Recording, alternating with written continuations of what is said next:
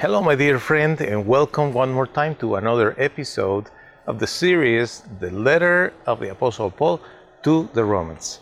I am Gian, the founding pastor of Victory Church Odessa, and I would like to invite you to go to the website thechurch.us. There you will be able to connect with the podcast if you want to listen previous episodes or if you want to watch the previous episodes you can go to the Facebook page, Victory Church Odessa, or the YouTube channel or the Vimeo channel. It is an honor for me that you are investing time with this study. Thank you so much for doing it. Well, this beautiful time that we are going to spend together reading God's Word is going to be fantastic. This is a beautiful message the Lord gave me reflecting about this passage. So we read from the easy to read version in the name of the Father, the Son, and the Holy Spirit. Romans chapter 11. And we are going to read from the verses 9 and 10 today. And please, Lord, guide us through this study. Are you ready? And we read. And David says, says, Let those people be caught and trapped at their own feasts. Let them fall and be punished let their eyes be closed so that they cannot see, and let them be troubled forever. Wow. Sometimes we pray certain prayers, and later we say, I don't know why did I pray that way. you know what is interesting, especially when it's about um, having trouble with certain people, is that your emotions are always there. And although we deeply want to be absolutely forgiving and also loving, regardless what others do, uh, sometimes it's hard to just let it go that quickly. David, as you know, he was a servant of God. He wrote many psalms. And there you go. There is the evidence of all his feelings. There are psalms, my friends, where wow, he said certain things, like this particular section that we just read, you know? In many occasions, he was being uh, the victim. Most of the time was a, an innocent victim, not always, but most of the time. And when he was under those attacks, he asked the Lord to kill their enemies. And you wonder, right? How can you put those things together? Because the Lord wants us to be forgiving and loving, trusting in Him. And you read passages like this when you say, David wants people to die? I don't get it. Well, the thing is, as humans, it is impossible to detach, detach our emotions entirely and say, in a very biblical way, you know, everything is God's will. May the Lord protect us and do whatever He thinks is best for us, and we just accept His will. You know, it sounds poetic, it sounds very spiritual, very biblical, but we cannot do that all the time. Can you? Because I can't. Now, after we say what we say because of the emotions we have, we think, I don't think that was good, right? We have regrets about certain things that we say, certain wishes we have, or thoughts we have about people that affected us. The interesting thing, speaking about David, is that David so lived one experience, very drastic experience with uh, somebody that attacked him. He was his own son. David was king, and one of the sons fought against him, rebelled against the king. Well, you know what? The army, David's army, they have specific instructions to protect the king and the kingdom. So, what they did was they proceeded defending King David. And uh, when David knew about the death of his son, it was dramatic. Well, we know David was very dramatic, right? But who will not feel that way? First of all, imagine you are the owner of a company and suddenly your, your own son is trying to take your company out of your control and he wants to be the new CEO and leave you with nothing. What in the world is that? So you are not happy with that. And then you find out that your son died eh, during all this process. How would you feel? But now imagine if you find out that he died because people that work for you protected you, defended you. So this guy ended up in a bad position because fought against you. Now, if you think about it, your first thought was, I, I need to be defended. I'm, I need to protect myself. David was like that.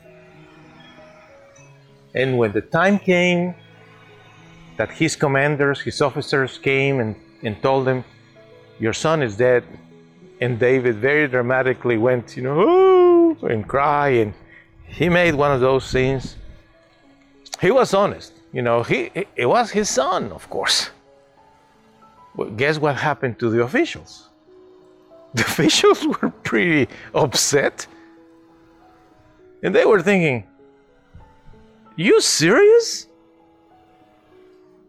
You are crying for a guy who was against you, who wanted to kill you in the first place? What's wrong with you? It doesn't make sense, right? But the truth is, our emotions are all the time right there. And you know what? Sometimes God will go with our emotions. Sometimes God goes with his emotions. And when it's about people that are against against the Lord, don't you think Oh, it's okay. The Lord is so forgiving. He's. Whoa, whoa, whoa, whoa, whoa, whoa. I have said to you before, the Lord, it does. It, he is not playing games with Satan and the darkness and all those demons. You know, boom, out, out, and die. And their destiny is death, eternal death in the lake of fire. So don't get confused with the mercy of God, thinking, you know, the Lord is going to forgive everybody and. Uh, you know, it's not that simple. It's not that simple. There are principles, laws, prophecies. The question, the most important question right now is this Are you okay with God? Have you come clean with the Lord? Are you in good terms with the Almighty? That's the question, my friend. But what about people? What about this? Forget about the others, all right? Let's talk about you and your relationship with God. Are you in good terms with the Lord? Do you realize that He is the King of the universe, the master, the master of all galaxies, the owner of this life? Are you aware that He can just reject you and say, You are not coming into my kingdom, go to the darkness and live there forever and go to hell? Really? I thought that all, all about God is love and forgiveness. Yes, of course. For him, it's all about love and forgiveness. That's why he sent his son Jesus. But he paid the price for your salvation to give you eternal life and you just don't want to value and treasure and cherish the Lord Jesus?